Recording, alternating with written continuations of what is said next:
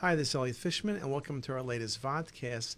And this is going to be on a subject that is becoming more common, which is small bowel GIST tumors.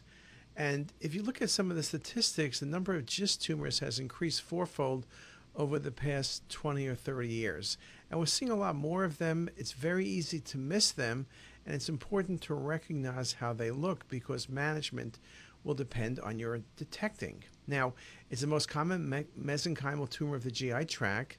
It's increased in certain situations, particularly neurofibromatosis 1, and those are typically seen near the ampulla. In terms of GIST tumors, they're most common in the stomach, about 60 to 70 percent, followed by about 20 to 30 percent in the small bowel. They may present as a cause of GI bleeding when the lesions are smaller and they're very vascular, and larger tumors are usually of higher grade than smaller tumors. Recent article talking about GIST tumors, typically well circumscribed tumors, and usually arise from the muscularis propria of the GI tract. Classic tendency is for exophytic growth, especially since they arise from the outer layer. There is usually some growth toward the lumen, however, as up to 50% of GIST will exhibit mucosal ulceration on luminal surface. Now, I would say that the majority of stomach GIST tumors are exophytic and very, very large. And we're not going to speak about stomach GIST tumors. We've discussed that in other talks. We're only talking about small bowel. And for the most part, although not always, most of the um, GIST tumors I see in the small bowel, particularly away from duodenum, but even in duodenum, tend to be within the lumen. Now, the size of these GIST tumors is variable, ranging from several millimeters to over 30 centimeters. And again, the larger the lesion, the more likely it is to be aggressive.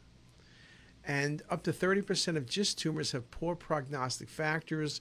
Size greater than 5 cm is usually the one quoted.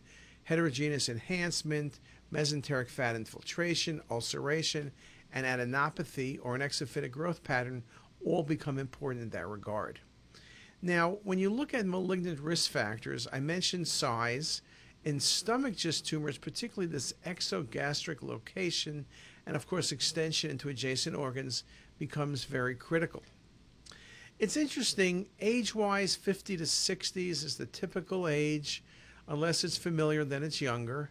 I mentioned GI bleeding, but abdominal pain, palpable masses, sometimes an incidental finding are all possible.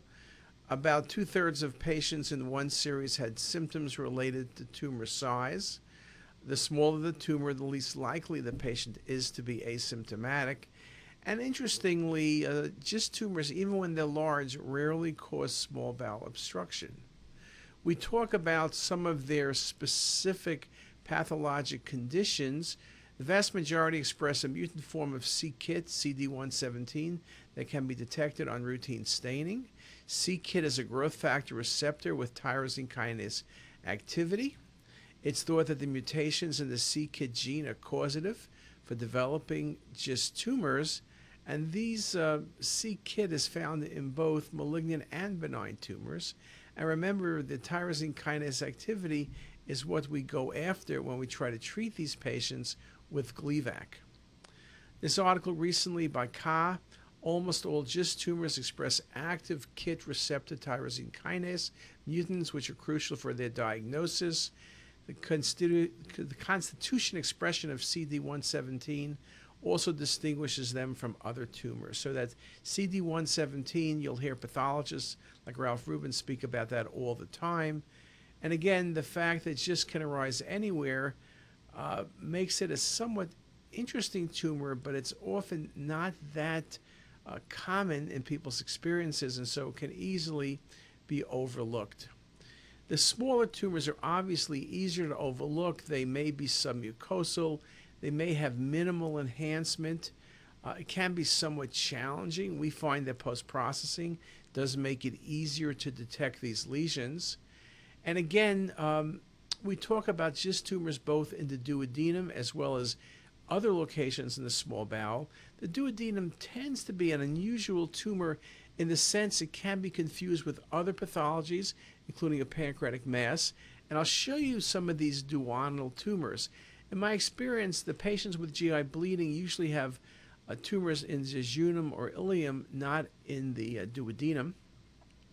GIST tumors, well defined, average diameter 7 centimeters, most common second portion of the duodenum, ulceration common, calcification uncommon, rim enhancement and mixed enhancement were common, arterial blood supply, venous blood supply, also very nicely seen, though you don't see neovascularity. And again, this article talks about the importance of being able to define the vascular map, which we can do with 3D imaging. Uh, again, um, when you th- talk about the lesion size, the further down in the small bowel you get, typically the lesions are smaller, but again, that's not always going to be the rule. If you look at attenuation, uh, it's variable. Some of the GIST tumors are homogeneous in the 90 Hounsfield unit range. Some are very vascular, up to 150 to 180. So there really are two different patterns. The ones that are vascular tend to be vascular arterial phase and become lower density in venous phase imaging. Now, if you think about the duodenum, I like this example because this was referred to us as a pancreatic mass. At first glance, it looks like pancreas, but there's no dilated common or pancreatic duct, which makes pancreas unlikely. It's also very well defined. Maybe it's a neuroendocrine tumor, but it's not vascular. You look at a coronal, it pushes but does not invade the portal vein. And you look at it on the vascular map, look how nice the GDA is, the hepatic artery. Again, the mass is smooth pushing but not invading. And when you look at everything together, you can see the MIP imaging, there is some increased enhancement within the mass, and this was a GIST tumor, okay, simulating a pancreatic mass. Another example, this patient also was referred to us as a pancreatic mass, but when you look at the lesion, it could be a pancreatic mass, I admit here. It's enhancing a bit, and if it was a pancreatic mass, I would have said a neuroendocrine tumor. But when you look at it from the coronal view, you see it appears to be extra pancreatic. Yes, it is vascular, but GIST tumors are classically vascular. And here it almost looks like it's pushing, not even arising from the duodenum, but it's one of those exophytic lesions. And again, if you told me this was a large node or something else, I would have a hard time arguing with you. But again, well defined enhancement, not a causing obstruction, exophytic. It was a GIST tumor. Or here's another example. This is a great case, again referred to for a mass. They weren't sure what it was because if you look carefully, you have about a 5 cm mass that's arising from the duodenum, but it's laterally. It's not by the medial wall simulating a pancreas. So we would not confuse this with a pancreatic mass, but what could it be? The coronals are very nice. The lesion is enhancing, peripheral enhancement. The lesion's solid, it's not obstructing the bowel. There's increased vascularity on the arterial phase imaging. Just a beautiful example of a vascular mass. You can say, well, what could this be? Could it be a carcinoid tumor? I guess it could be, but there's no desmoplastic reaction. Carcinoids are often more intraluminal. This is so exophytic. What gives you exophytic mass is lymphoma, but honestly, it doesn't look like lymphoma. And if it was lymphoma, it's kind of too vascular. Metastasis, perhaps metastatic melanoma, can look like anything, so that would be a possibility. But you look at this case, you look at it on the cinematic rendering, solid but cystic and necrotic centrally. You see the wall invasion. Very nice example of a GIST tumor of the duodenum. So this article again concluding primary duodenal GIST tumors, large, well-defined, heterogeneously enhancing, and hypervascular with a prominent mixed growth pattern on CT. Our findings suggest that CT can detect the origin of the tumoral arterioles and veins in the arterial phase, which is key to defining the diagnosis. I think it has a very classic appearance, and so the diagnosis, as long as you think about it, is not going to be that hard. Now, of course, it's always a challenge because what are we thinking about with duodenal GIST? Think about the cases I just showed you. Maybe duodenal adenocarcinoma, though it's a bit vascular. Maybe lymphoma. Maybe those are all bulky nodes, or maybe it's an exophytic mass. And then, of course, pancreatic head carcinoma are all possibilities. Now, GIST tumors, as in this case, can be very large. It's interesting with large GIST tumors, they often don't obstruct. They have ulcerations, like in this case. Now, could this be an adenocarcinoma? Could it be lymphoma? Could it be metastatic melanoma? The answer is all possibly yes, but very nice example of ulcerations and the appearance. You gotta be thinking about a GIST tumor, large, bulky mesenteric mass, no desmoplastic reaction. You gotta be thinking about a GIST tumor. Now, I mentioned before that GIST tumors are associated with GI bleeding. Um, and again, we talk about the difficulty of detecting the cause of GI bleeding and how good CT is. Lower GI bleeding accounts for about a quarter of cases of GI hemorrhage. Vast majority vary from chronic to intermittent blood loss to severe acute blood loss. And these patients are more into chronic blood loss typically. Over, overall mortality rates range from 4 to 5%, but can be up to 23% depending on age in a patient with GI bleeding. So when you're talking about GIST tumors, this one article talks about the common cause for imaging was indeed small bowel bleeding. And they were fairly successful in detecting the source of the bleeding. And let me show you some examples. Vascular lesion in the patient's proximal jejunum could be a carcinoid, but I don't see a desmoplastic reaction. Carcinoids do not have desmoplastic reaction. Another example, same case, MIP imaging. You see how vascular that lesion is? Look how easy it is to see that lesion. Classic for a GIST tumor. You can think of carcinoid, but GIST. Another example here, this looks like the lesion is exophytic, which it is. It's growing exophytic. It's vascular. It's only 2 cm, but this is a classic appearance again of a small bowel GIST tumor, very vascular, and these patients presented with bleeding. This example is a case of a patient who was worked up for GI bleeding and it was a CT that found the mass. Another example here, look at this mass coming off the fourth portion of duodenum.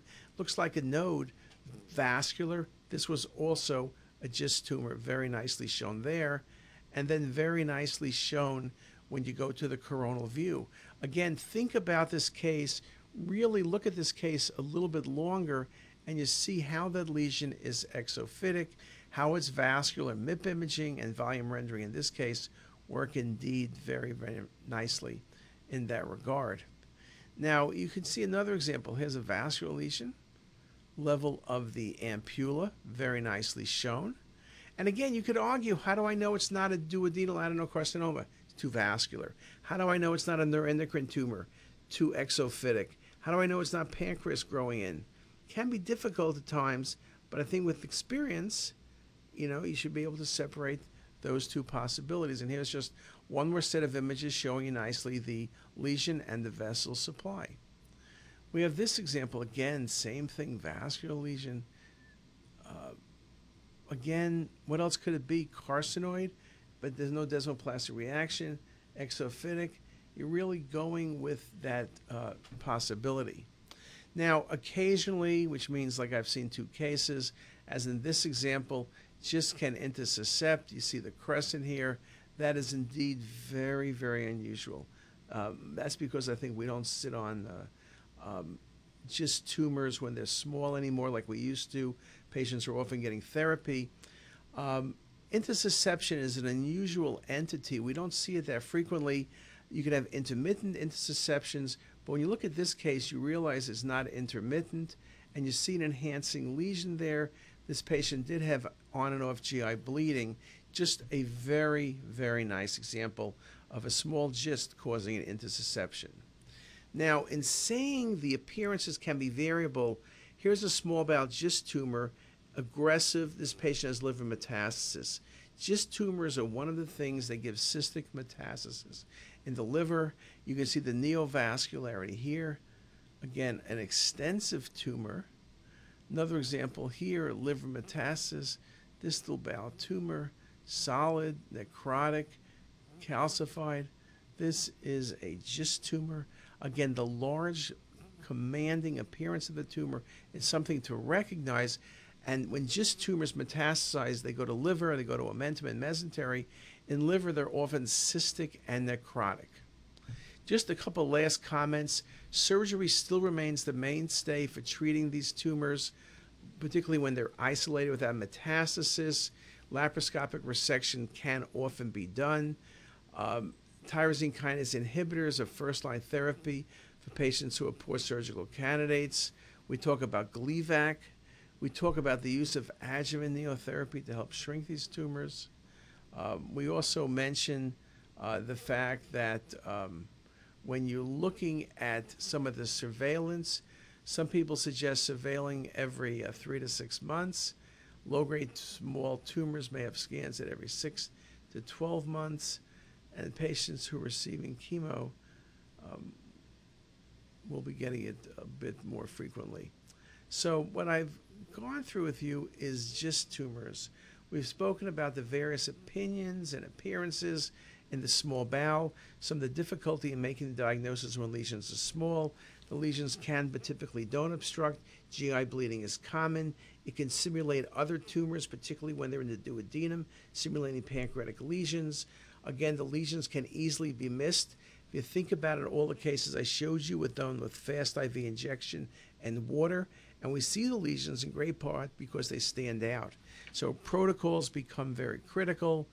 Uh, again, um, when you're doing these tumors, you want to be doing dual phase imaging because the metastasis to liver are often only seen on this phase.